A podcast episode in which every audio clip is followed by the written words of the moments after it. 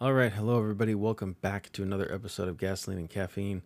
I know it's been a while since you guys have heard from me, in almost 2 months, but that's all right. We're back now. Just things like life, work, and all that stuff kind of gets in the way, and this is one of the things that happens to slip through the crack. I don't mean for it to, it just happens from time to time, but that's okay. Today we're going to talk about the new GR86, the 2023 GR Corolla, and possibly a DeLorean revival in an electric form. All of that and more on this episode of Gasoline and Caffeine.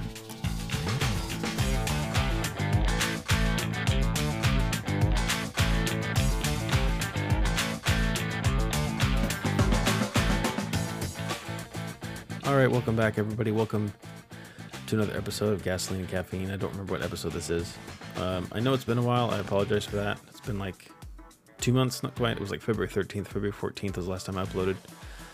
Like I said, I apologize. I don't mean for that to happen, but things like life, you know, get in the way, work, I have a one-year-old, all of that just kind of, you know, makes things happen, sometimes hectic, and then this is one of the few things that slips through the cracks. You know, obviously this isn't, I don't make a living doing this. I don't make any money doing this. This is just a guy who really likes cars and racing and stuff, talking into a microphone by himself, and that's really it. So from time to time, I'm going to forget. I don't mean to. Like I said, my goal is to make this a weekly thing, and I just, that's entirely my intent. Every time I sit down and record, and like I said, things just happen and I forget. So like I said, I apologize for that, especially if anybody listens to this religiously. I don't know how many people out there listen to this that often. I have some metrics that I can use on an app that I look at on my phone, but it doesn't tell me specifics other than an estimated audience, which doesn't mean much because it doesn't mean that it's, you know, a unique user. I think sometimes it just estimates based on how many plays I get, things like that. So anyway, whatever, we're back. Today's April 12th. Hopefully I'll be releasing this later today. If not, it will be released April 13th. Some of you guys know, some of you guys don't. I've switched from working overnights to working days, finally. I was working nights. I was working Friday night to Tuesday night from like 6 p.m. to 3 in the morning, and now I finally switched to days. I was working from Tuesday to Saturday, 9:30 a.m. to 6 p.m. Now, this Amazon warehouse I work at, we're switching to 410. So now I'll work Wednesday to Saturday, 7:30 a.m. To 6 p.m. Some days the time's going to be a little bit different because I'm trying to move up within the warehouse and get more responsibility, make more money, you know, prove myself kind of thing. So I can get out of the crap work that's all the way at the bottom of the warehouse. I'm trying to get away from that, and so my hours will be different. It'll probably be more like 7 to 6:30, 7 to 7. Depending on what I'm doing. But anyway, because of that, getting used to that again, plus having a one-year-old and just all the other life things, you know, just kind of gets in the way. And like I said, stuff slips through the cracks, and this was one of them. So, but anyway, we're back. So today we're going to start off with talking about the new Toyota GR86 and of the customers of the original cars that came out, the Toyota FT86, the BRZ, and the Scion FRS.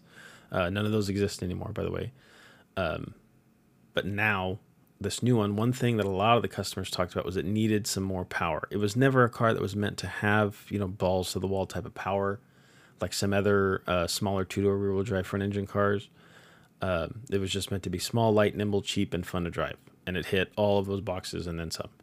But some people really said, you know what, there's a cheap way you could add some power to this thing, give it a little more oomph and power without, you know, adding too many zeros to the overall cost of the car. So some of you probably already guessed by now, the new GR86 is getting a turbo. It's going to be 300 horsepower now, and it was originally launched in 2012, and ever since then everybody said they wanted more power. It's not called the GT86 anymore. Like you probably noticed now, it's called the GR86. GR, which we'll talk about with the GR Corolla too, is Toyota's like in-house racing company called Gazoo Racing. It's kind of like AMG is with Mercedes, and then M Sport is with BMW. Some along those lines.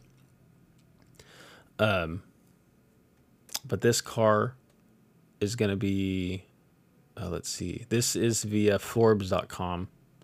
Kind of a weird source for a car, but that's where we're going to get all of our facts today for this story. And like I said, anytime I talk about stories or specific articles, I always link them in the description so you guys can go check them out yourself.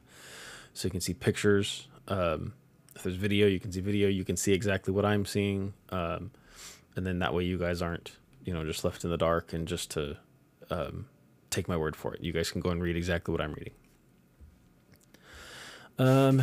So this version does not have a turbo simply because Toyota wants to keep the sporty coupe's price hovering around $30,000 and it reaches young and more mature sports car lovers, or so says Gazoo. That's why Toyota left the significant modification process up to the dozens of car customizers ready and waiting to bolt on a turbo and upgrade the suspension and brakes necessary for the extra power. Tom's unveiled their Tom's GR86 turbo, proving that fully fitted complete cars boasting more power and meaner aero kits are a definite possibility. So it's getting a facelift along with the engine. I know I'm kind of all over the place. I just got to get back into the... my notes kind of suck because it's just been so long. I didn't really know what to do. I kind of just picked some stuff that I wanted to talk about and decided to go from there. Aside from getting a power plant upgrade, it does get a facelift. From this front three-quarter shot that I'm seeing, this does kind of look like a render almost. It doesn't look like it's an actual photo. I could be wrong, though.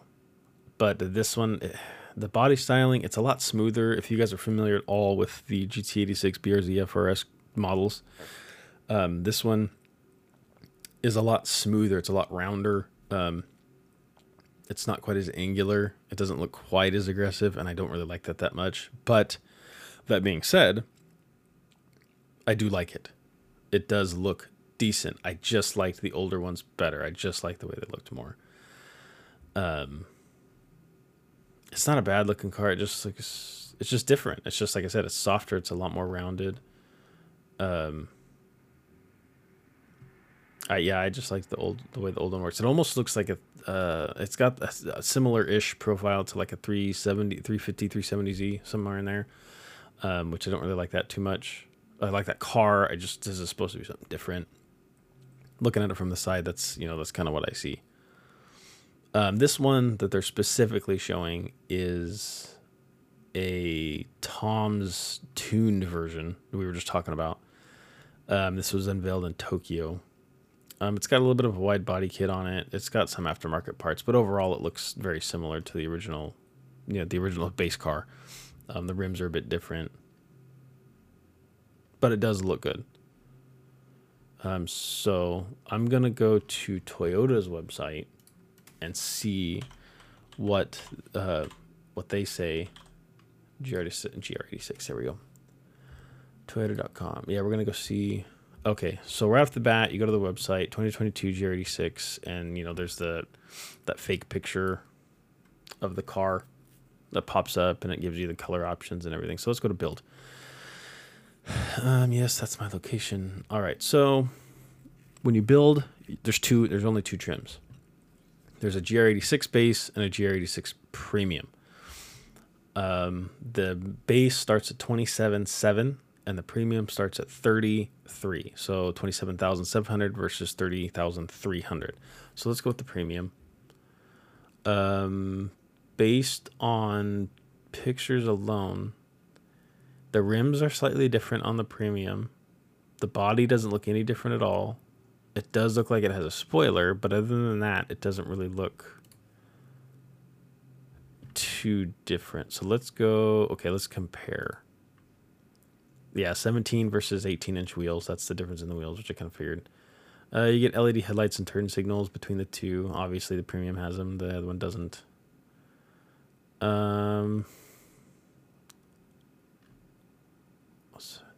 LED. Oh, no. The GR86 MT standard LED headlights and turn signal indicators. The premium doesn't. What?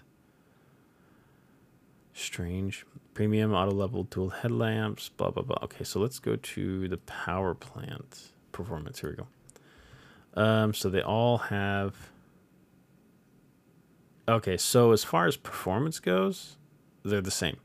Multi-link rear suspension, circuit tuned coil springs, shock absorbers and stabilizers, Torsen limited slip differential, 11.6 and 11.4 rotors front and back respectively, 2.4 liter four-cylinder boxer, short throw six-speed electronically controlled automatic transmission is available, but it comes standard with the short throw six-speed, which is cool. And then vehicle stability control with track mode. That's standard. So it looks like all of the optional stuff, bells and whistles, it's going to be like safety and technology stuff. Like if I go to safety on Toyota's website, the only thing that does not come with the base standard is blind spot detection. But that's really it as far as safety goes. We go to technology. There's a couple of things like leather trim. Most of this stuff, like real car guys, really aren't going to worry about too much. Some people will care, but for the most part, guys aren't really going to worry about this stuff too much because a lot of this stuff is going to end up getting, you know, cut out. All right. So we're going to build it with 6-speed manual. Yep. And then there's 7 colors. 1, 2, 3, 4, 5, 6, 7. Yep. And so it comes with Halo, which is like a whitish, creamish color. Steel, which is gray. Raven, which is black, but not quite black. Then my favorite color is Neptune. It's like a baby blue. I love that color. Then Track Bread, which is a red. Pavement, which is just a different type of gray from the one we saw earlier. It looks a tad deeper, and it's probably kind of like that ink, like it's just a layer of paint and then a clear coat over it, and that's it. No metallic, no nothing. That color probably looks really good. And then a very dark blue called Trueno Blue. I'm going to go with that Neptune. I really like that color. And then the only option with premium for the inside, black ultra suede with leather trimmed side bolsters. That's it. No packages. Accessories, of course, there's all the crap that you can get that's way overpriced. Cargo nets for $40. Black lug nuts for $300. Are you kidding me? Mats, you know, wheel locks, things like that. Stuff that most people get anyway from somewhere else that they would much rather have at a better price. Yeah, there's really nothing. There's really nothing that I see would be necessary at all. Like the fender inserts look kind of cool, but I mean, for $160, it's just not worth it. Not, I mean, not to me. It's not anyway. There's all kinds of other stuff, but yeah. So kitted out like that, $30,000. There's not a whole lot. I'm very surprised. Let's go back. Let's go back all the way to the beginning, and let's pick. Let's just pick this, the base. Let's see if there's anything else we can do.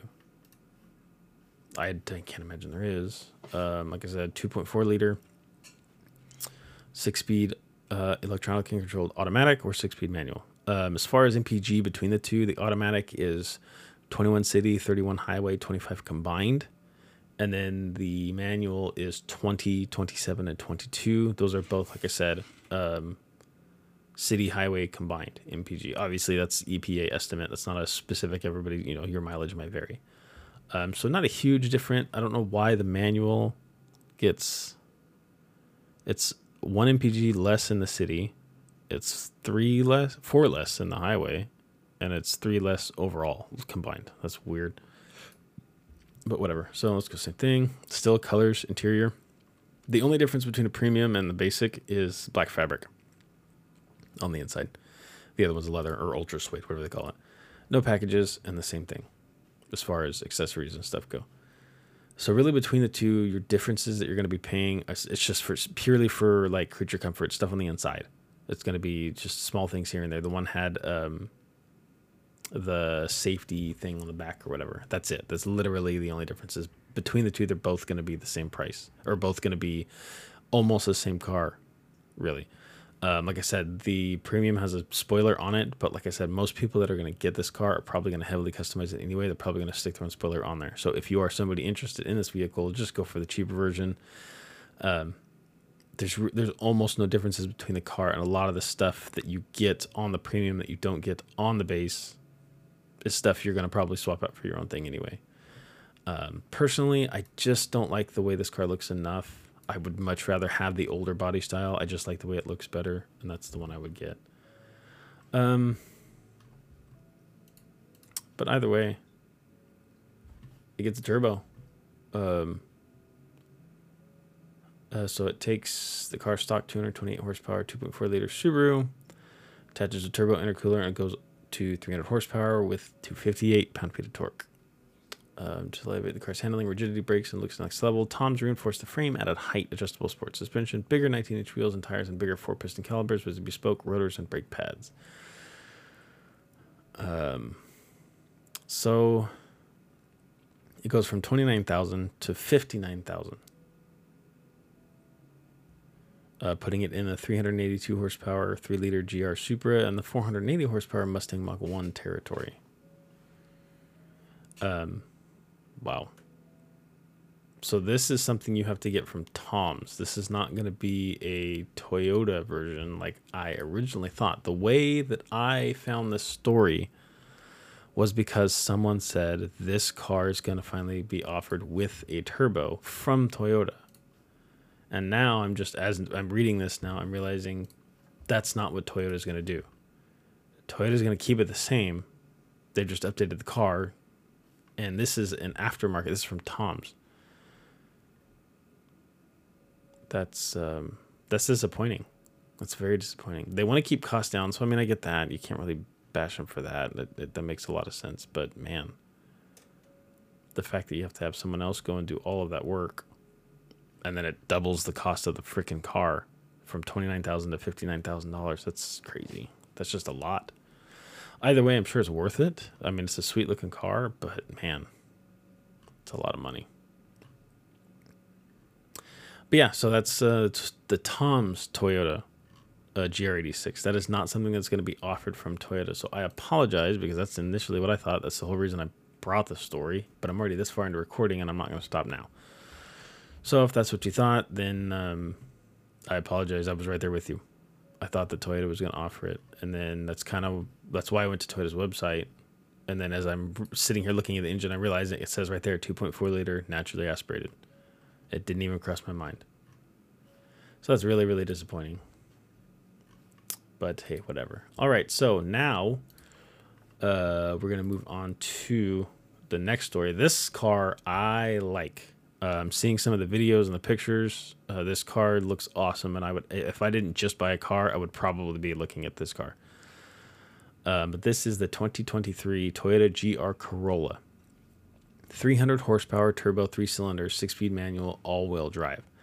You guys may have seen, if you're a car person at all, and you've seen it, like Toyota social media or maybe Formula Drift. There is a GR Corolla Formula Drift car that's been going around, and then I think Toyota's been using that for like PR type stuff, and it's a good looking little car. It's a little hatchback. I don't know how big it is, like, you know, compared to like the Impreza, you know, hatch, maybe the Civic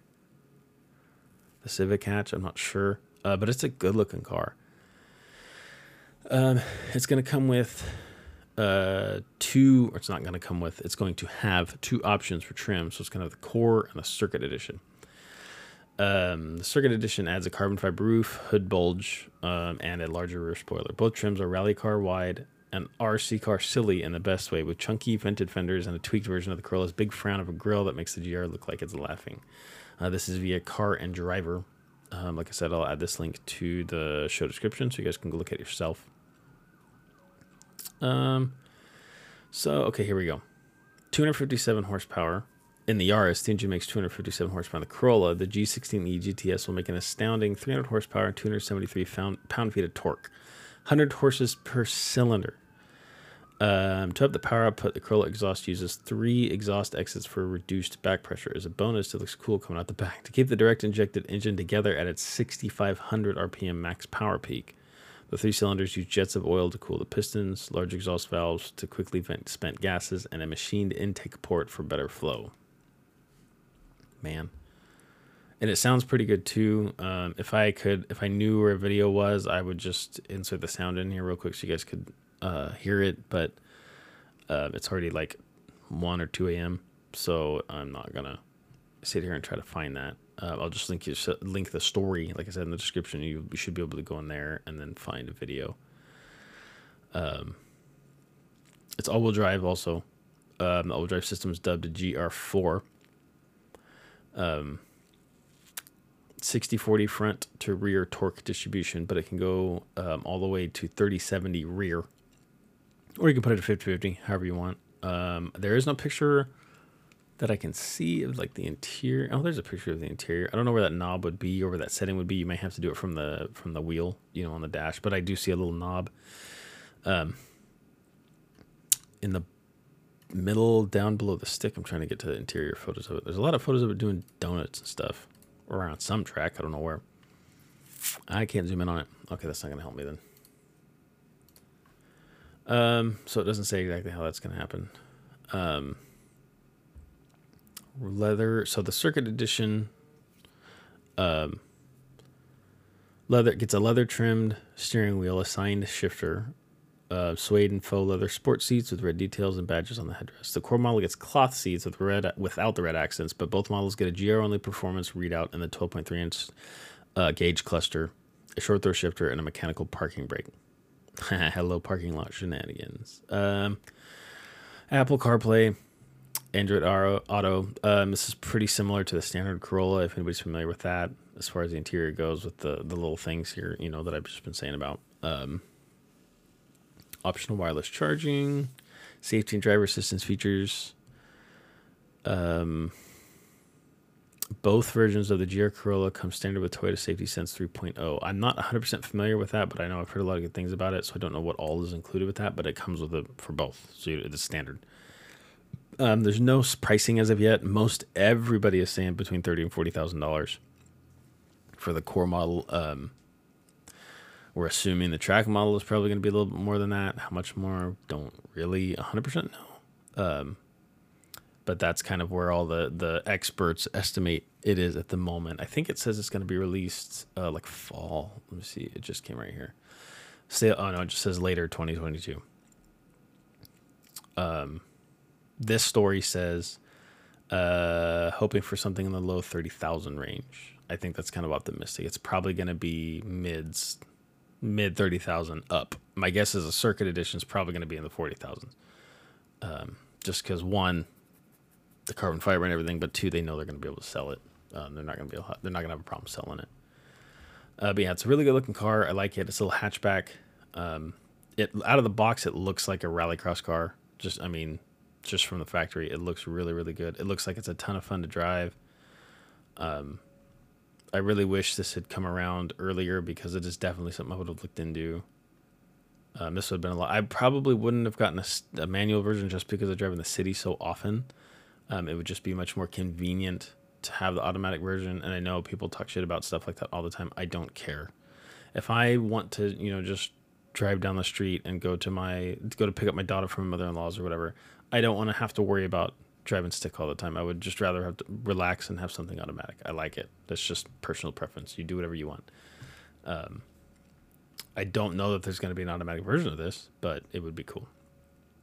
Anyway, so that's the 2023 GR Corolla. There's already pictures and stats or specs and all that stuff has already been released, so you can find that, you know, wherever you want. As far as the release date of the car itself goes and pricing, there's nothing concrete yet. It just says later 2022, and most people are speculating somewhere in the 30,000s. So if you want to find out more, you can go to Toyota's website probably. This was from carandriver.com. I will link that in the description. Let's go to Toyota right now. Let's go back to Toyota. We'll select where's it at? Corolla hatchback, because my guess is going to be based off of that build. Let's see if it even shows anything. My guess is no. Nope. Has the SE Nightshade, the SE, and the XSE, and that's it. So, yeah, there's nothing even on their website yet. I didn't expect there to be, really. I just was, you know, interested. You can at the upcoming tab, you can look at the GR Corolla, but it's really not much more different. Gives you specs. We just went over 1.6 liter, 3-cylinder turbo, 300 horsepower. GR four-wheel drive. It doesn't say anything. It comes with Michelin Pilot Sport 4S. The circuit version does. I'm assuming the core version does not. So it's pretty good. Pretty good tires. Yeah, it doesn't really say any more than what Car and Driver pretty much said. There's a lot more pictures. If you go to Toyota.com and then upcoming vehicles, there's a lot more pictures. You get a better idea of what it looks like front and back, even inside. It looks pretty good. It's a pretty good looking car. I'm interested to see what colors will be available. That's the one thing I didn't see in the story, and it doesn't say here. Yeah. So it'll be interesting to find what colors are. But yeah, that's the 2023 GR Corolla. Now, for you Back to the Future fans, I saw this, I think, yesterday, and I decided to throw it in my notes for today's show. This is via, this is weird. It's via maxim.com. Not really known for stuff like this, but we're going to use it anyway. So there's going to be, based on this story, a new DeLorean coming out, and it's going to be electric. The only thing at the moment that you can see from DeLorean, they released this picture. It's just like the very almost straight on from the back, but it's just the driver's side of the vehicle. Well, if you're in America, it's the driver's side. If you're in like Europe, it's the passenger side. And it shows, all you see is like the shape of kind of a wheel, a silver body with some rear window louvers. You see a real wide mirror. It looks like it's got a real fat rear end and some just almost straight line taillights. It's got three lines and they're red. And then you see the lines, the body lines for like, the trunk or whatever, maybe a spoiler or something in there. And that's it. There's a diffuser too I can see. And it's like in the middle of the desert or something. And that's it. That's all you can see. There's nothing else. There is a video apparently. I will put that in the description too, along with this link so you guys can look at it. I didn't know there's a video. I just knew there's a picture. So it says the Goldwing DV is fittingly dubbed the DeLorean Evolved, EV in capital letters, according to Car and Driver. A two-tone silver and black color scheme appears to reference the original's then futuristic stainless steel construction, and the fastback style rear roof strakes return in a slightly more subtle and modern form. DeLorean Motors Reimagined, which is the DeLorean Motor Company, or the DeLorean Motor Company backed outfit behind the Evolved, also dropped a premiere date of Thursday, August 18th at the prestigious Pebble Beach Concours d'Elegance Auto Show, 3 days sooner than first announced. So if you guys are interested in that, and that's something you guys want to look at, just remember that date. Sometimes I think it pops up on YouTube and I'll watch it sometimes, but it's kind of boring. I just like watching the summary stuff afterwards of the cool cars and what won what awards and stuff like that. I don't really pay attention to it if it's broadcast or anything because it's just boring. It's just a bunch of rich people showing off their cars for the most part. So it says excitement is rising like the doors of our iconic sports car, and we were revealing the next generation prototype 3 days earlier than planned on the most prestigious stage at Pebble Beach, said Troy Beats, CMO of DeLorean Motor Company Incorporated. Other info is scant, but Chief Executive Officer Joost de Vries, I'm sure I'm mispronouncing that, who previously held positions at Volvo and Tesla, told Car and Driver to expect at least 300 miles of range. The architecture will be bespoke, but the electric motors, battery packs, and other powertrain components will be outsourced. De Vries added that Evolved is not a hypercar, but it is engineered for people who want to drive. It shouldn't be hard to best the performance of the original's underwhelming 130 horsepower V6. Yeah, no kidding. I remember that. When I started learning about cars and the DeLorean and everything, I remember how absolutely, just utterly abysmal and disappointing it was when it came out. But yeah, that's all the information there is right now. There's a video for it. It was on YouTube. I'll post that in the show description so you guys can watch the video if you want to. I didn't know there was one, so I'll watch it too once I'm done recording. Oh, okay. The DeLorean Motor Company, which now operates out of Humble, Texas, once promised that the stainless steel shell that made the vehicle and 80s icon would remain virtually unchanged. But underneath will be a modern 300 to 350 horsepower engine. It's also unclear whether these electric DMC-12 will be a part of a limited run made legal by the low-volume motor vehicle manufacturers act of 2015. This program allows small companies to produce up to 325 cars annually that don't adhere to today's federal safety regulations. So yeah, we'll find out more about this when it, in August is when they said they're gonna officially release everything. Let me find that date. Thursday, August 18th at the Pebble Beach car show. So if you guys are really interested in that, remember that. That was all the stories I had for today. I did want to talk about Formula One a little bit. I know that as far as North America goes, there's not a whole lot of people that like it. It took a while for me to get into it. But I did want to talk about it because I watched a couple of the races this year. I think I missed the very first one. But I watched the Australian Grand Prix 2 days ago, or a day ago, Saturday night. And then I watched the Azerbaijan, I think. Maybe that was the first one. I don't remember now. But either way, I watched the new season, or the new series season, whatever you want to call it, with the new car.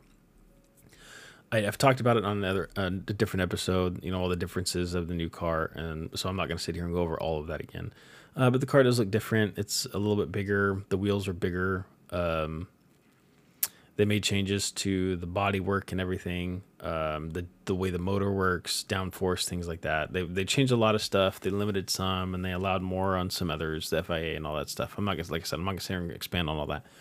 Either way, the whole point of all of these changes in this new car was to promote better racing, because one of the things, especially over the last 10, 15 years or so, that took a lot of people away, you know, kind of turned them off from F1, was the lack of passing, the lack of any racing whatsoever. You know, it was pretty boring. It got to a point where somebody figured out how to get to the front, and then that was it. Nothing changed after that. The only time anybody made passes or anything major really happened as far as change up in the standings of that specific race was on pit road. That was really it. And so the whole reason that the FIA and Formula One changed all these rules for this car is to make racing better again, and go back to when it was just constant side by side and passing, and people stayed closer together, and it wasn't just this long, strung out train basically, where everybody just kind of followed the leader and there was really nothing else going on. So after watching these two races, I can say that it worked. It absolutely worked. The racing was so much better. I was actually entertained, and I actually kept watching it, because I would always try to get involved in Formula One. I always tried to watch. In past years, sometimes I could. It just depended on where I could find it, if I could even watch it, because F1 TV, I don't know how long that's been around, but I found that I can watch the races live, and it's like $10 a month, I think. So I watch the races live now every time they're on, practices, qualifying, that kind of thing too. But before, if I could watch it, if it was easy for me to watch, I would start watching the race and I would get bored very quickly, because almost nothing was going on. People were very afraid to get close to each other. There was very little passing. When there was passing, it was like 5 seconds out of, you know, a 2.5 hour race, and that was it. Nothing else happened. And after watching these two races, I can say it's so much better. The passing is so much better. The car staying closer together is so much better. The cars seem to be a little more stable, so people are a lot more ballsy when it comes to making passes and going side by side. So it's really cool. The one thing I don't really like, it seems like at the tracks, there's a lot more DRS zones. I don't really understand that at all. Because it just feels like there's too much of it happening, I guess. You know, having one or two on one real long straight somewhere, that makes more sense. And there was a lot more strategy involved. And now it's just like every time there's a straight, it seems like they can hit the DRS button. And then, you know, now they have that advantage. DRS, for those of you that don't know, is downforce reduction system. On the big fat rear wings that they have, there's a flap that can electronically open. I don't know if it's pneumatic or electronic or exactly how any of it works. I just know that there's a flap that can open that allows more air to pass through and reduces the downforce on the rear wing. So obviously, that's not a great thing when going through turns. So they only allow it on straights, on long straights. And so there's a couple of stipulations. You have to be behind somebody, and you have to be within a certain distance. I want to say it's within 1 second of on-track time difference to be able to activate it. And then once you do, you know, there's a pretty big advantage. And so it allows you to pass. And they only allow it within that 1 second. That way people aren't just making these crazy dive bomb passes just to try and get in front of people. So that's why they added that time thing. But anyway, it opens up, allows more air through. And then at a certain point down the straight before the turn, the driver doesn't decide when it closes. There is a system built into the track that tells the car to close that flap. I don't know specifically how that works or how they determine where it goes. My guess is they just do it long enough to where the driver can't just forget to close it and then, you know, just demolish the next turn and then eat the wall. You know, my guess is they figured out some distance and then that's just where they set it. But anyway, so that was pretty cool to see, you know, more people being able to use it to their advantage, but it just felt like almost every straight had a DRS zone. And then people were just like, they're just using it all the time. And the one thing that I saw, I think it was Azerbaijan. I don't remember if it was Azerbaijan or Australia. Either one, I don't remember. There was somebody that was, I was watching him. They popped the DRS. They got around him. Or maybe they didn't quite get around him. I can't remember. And they started going to their turn, but they started turning kind of way before the turn. They started arching out. And they screwed up a little bit because the DRS was still open, and so there was no downforce on the rear tires. There was hardly anything back there compared to what they're used to, and he ended up spinning out into something. So that was interesting to see. That kind of strategy needed to be able to, the drivers needed to have to use to make sure they didn't screw something like that up. But overall, the racing was a lot better. I did like it a lot more. I was much more entertained, and I watched the entire Azerbaijan race. Australia didn't start until like 10 o'clock here. And so I missed the end of it because I ended up falling asleep because I went to bed. We had just put the 1-year-old down, and I was laying in bed and I had my iPad up. And then I remember waking up, and it was just that end screen that the app has or something. And I don't know, I think it was at lap 35 or so, I think, by the time I fell asleep. And I think it was 50 or so for that track. So I didn't stay awake for all of it. I ended up watching the rest of the next day, or well, this morning actually. Well, after my wife went to work and I was watching the kid, I just popped it on and watched it. But it was a lot better. And it was really cool to see Charles Leclerc. I think it was practice. It was either practice or qualifying. He crashed. He actually crashed. And then he gets the pole. He wins from the pole. He led every lap. And he had the fastest lap. Oh no, he may not have led every lap. Let me check it real quick.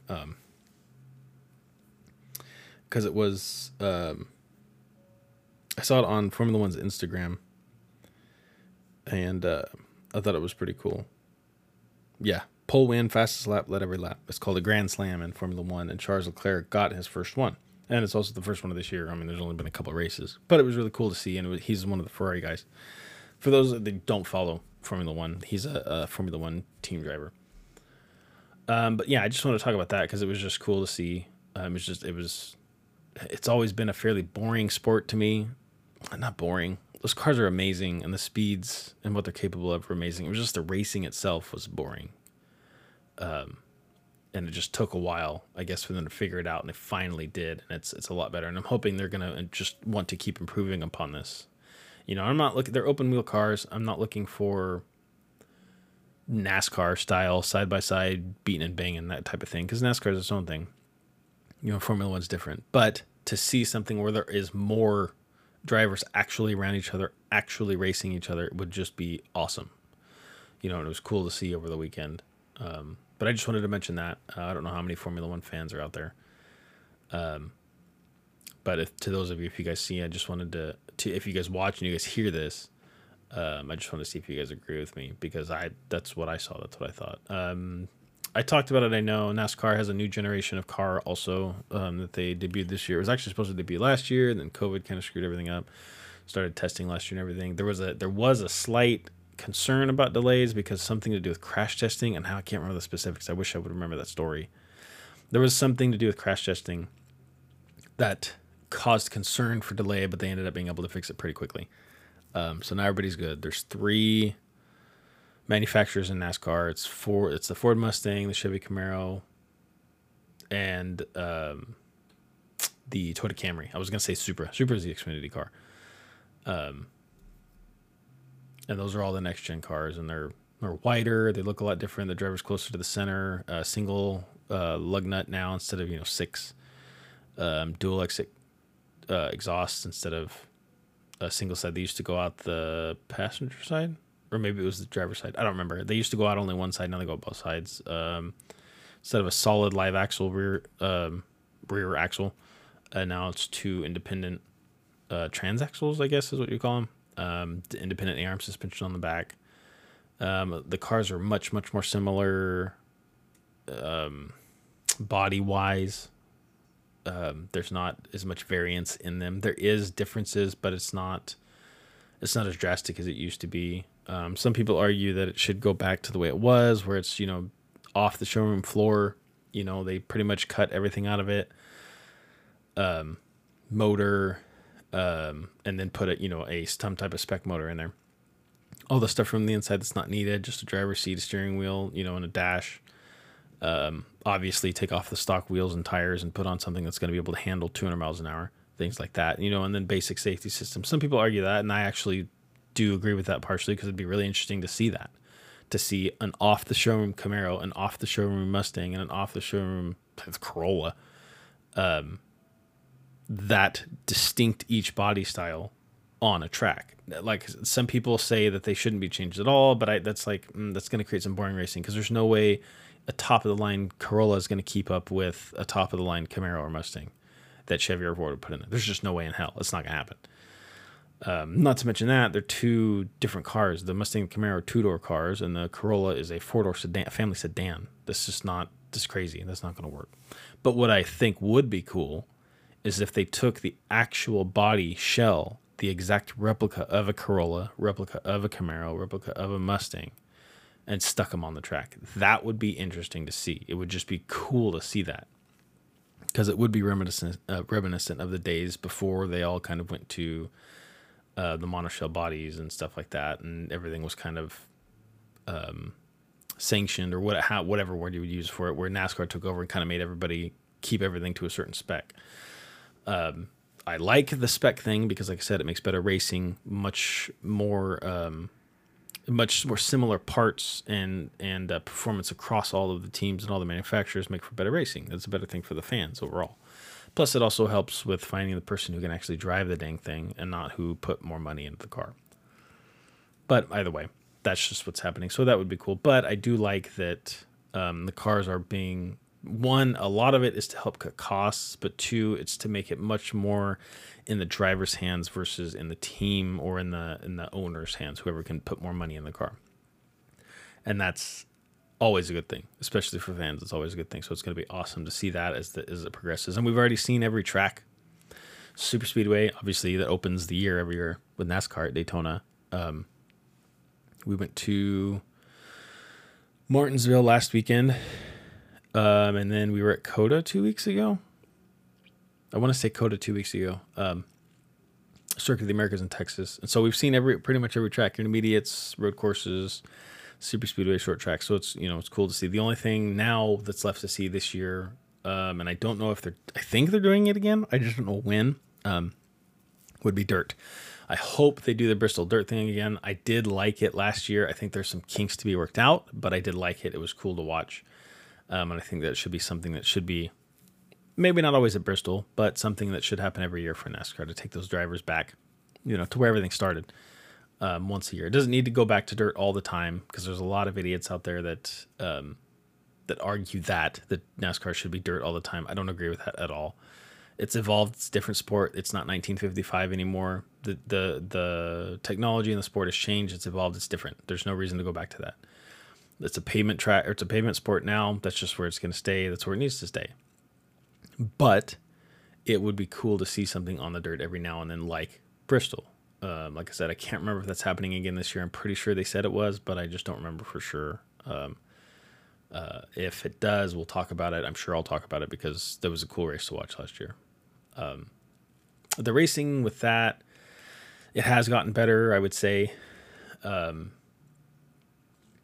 It's different. It's interesting. I also know that, you know, it's still very early in the season, and these are all brand new situations for these teams and drivers and cars and everything. They're still figuring stuff out. They're still trying to get notes and all these things, all this data that they need to be competitive in these cars. So it's kind of weird. All these kinks are going to get worked out. Everything's going to happen over the season. But I believe by the mid-season race, which is what, the Pepsi 400, I think?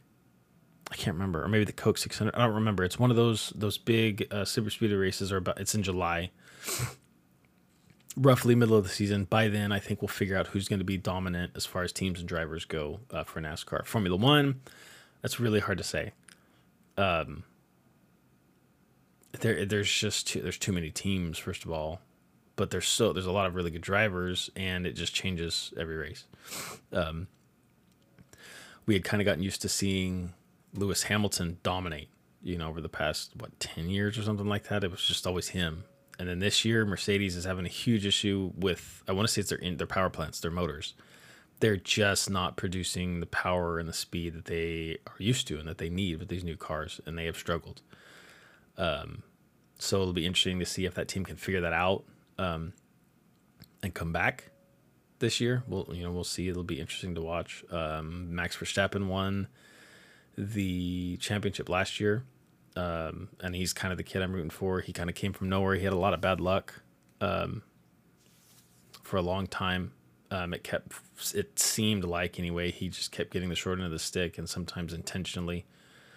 Who knows? Obviously, nobody's going to admit to any of that. But either way, he's just kind of the guy I was rooting for. It was Michael Schumacher for a long time, because I grew up, when I did watch Formula One when I was a kid in the 90s, I would watch Michael Schumacher, and he was the guy I would root for. But now it was Daniel Ricciardo, and before Max Verstappen, before he started showing up and like regularly finishing very well, it was Sebastian Vettel. I always rooted for Vettel because he was just the kid. He was the underdog. And then he just started whooping ass, and I don't know what happened. He's with Aston Martin now, and I really don't know what's going on. It's kind of the same thing with Lewis Hamilton too, just out of nowhere. That both of them, they're just kind of like, they dropped off the radar. I really don't know what's happening. So hopefully those guys can get that stuff figured out. But in the meantime, I'm rooting for Max Verstappen too, and Red Bull. Between him and Vettel, those are my guys as far as Formula One goes. Those are who I root for.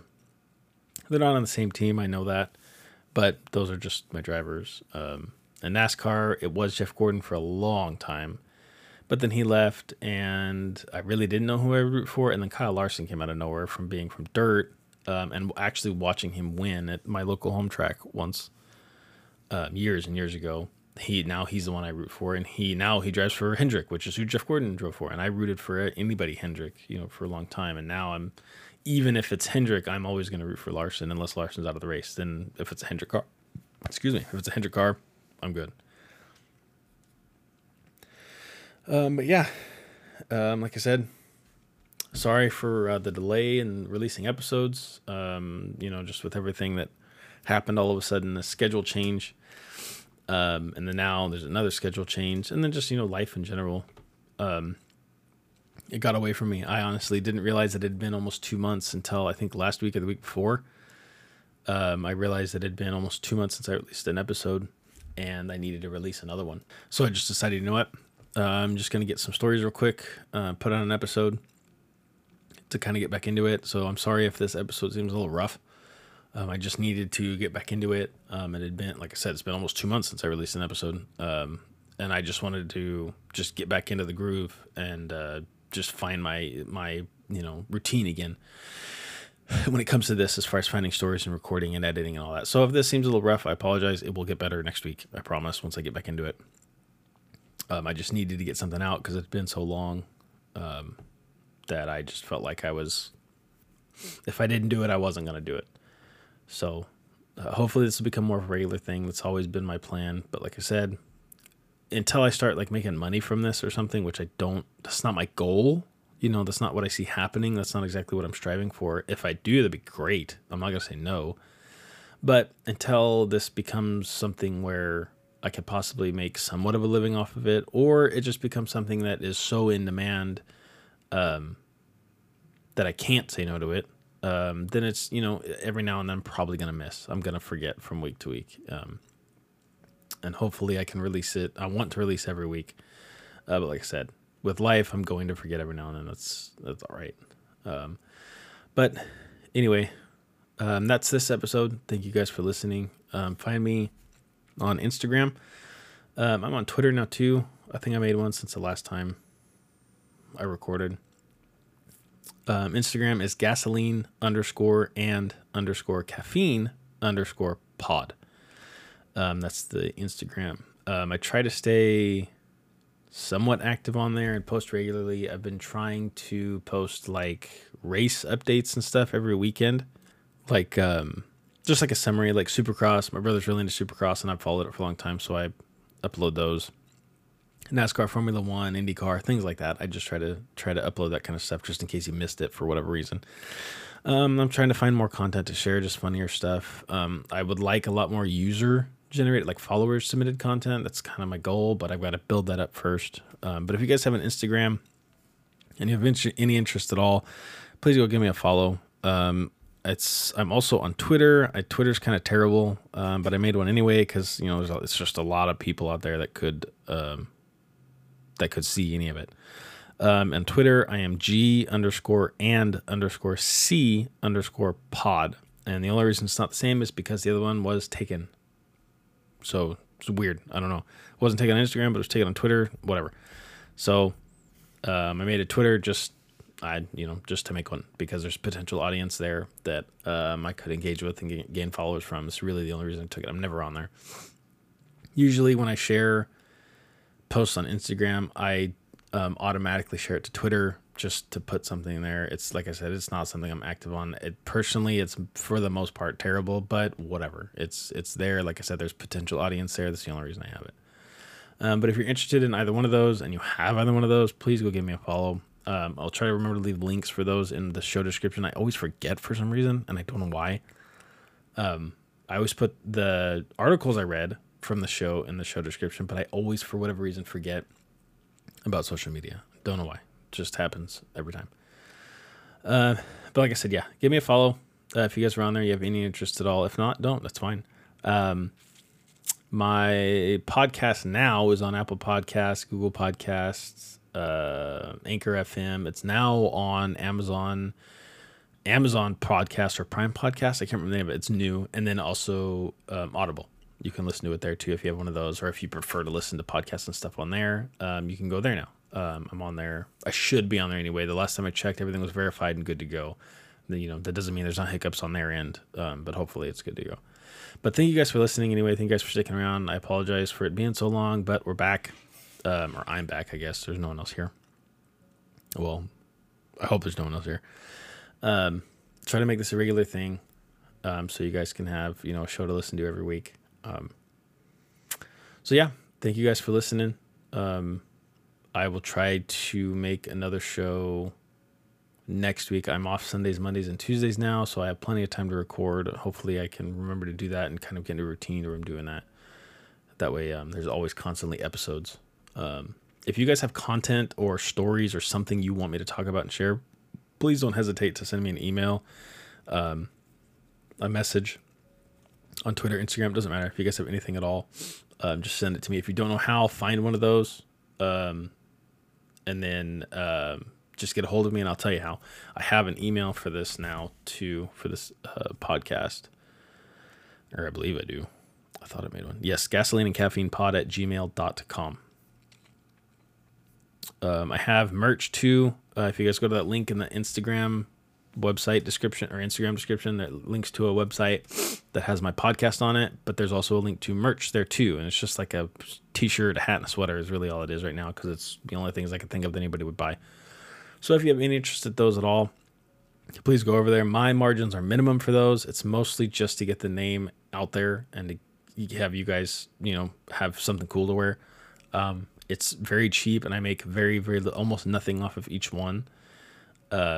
I made my margins very thin just to try and get people to wear them for now. And I don't plan on changing that unless this is something that's going to start taking much more of my time. And I feel like I need to up those margins. That's, but for now, they're very cheap. I want to say the t-shirt's like $10. It's not a lot. Either way, I've been rambling on for too long. I always end up doing this at the end of the shows, and I need to stop doing that. So I'm going to end it now. Thank you guys for listening again. This has been Gasoline and Caffeine. My name is Cameron. Look out next week. Like I said, I'm going to try and make this a weekly thing. But anyway, thank you guys for listening. I will see you guys next time.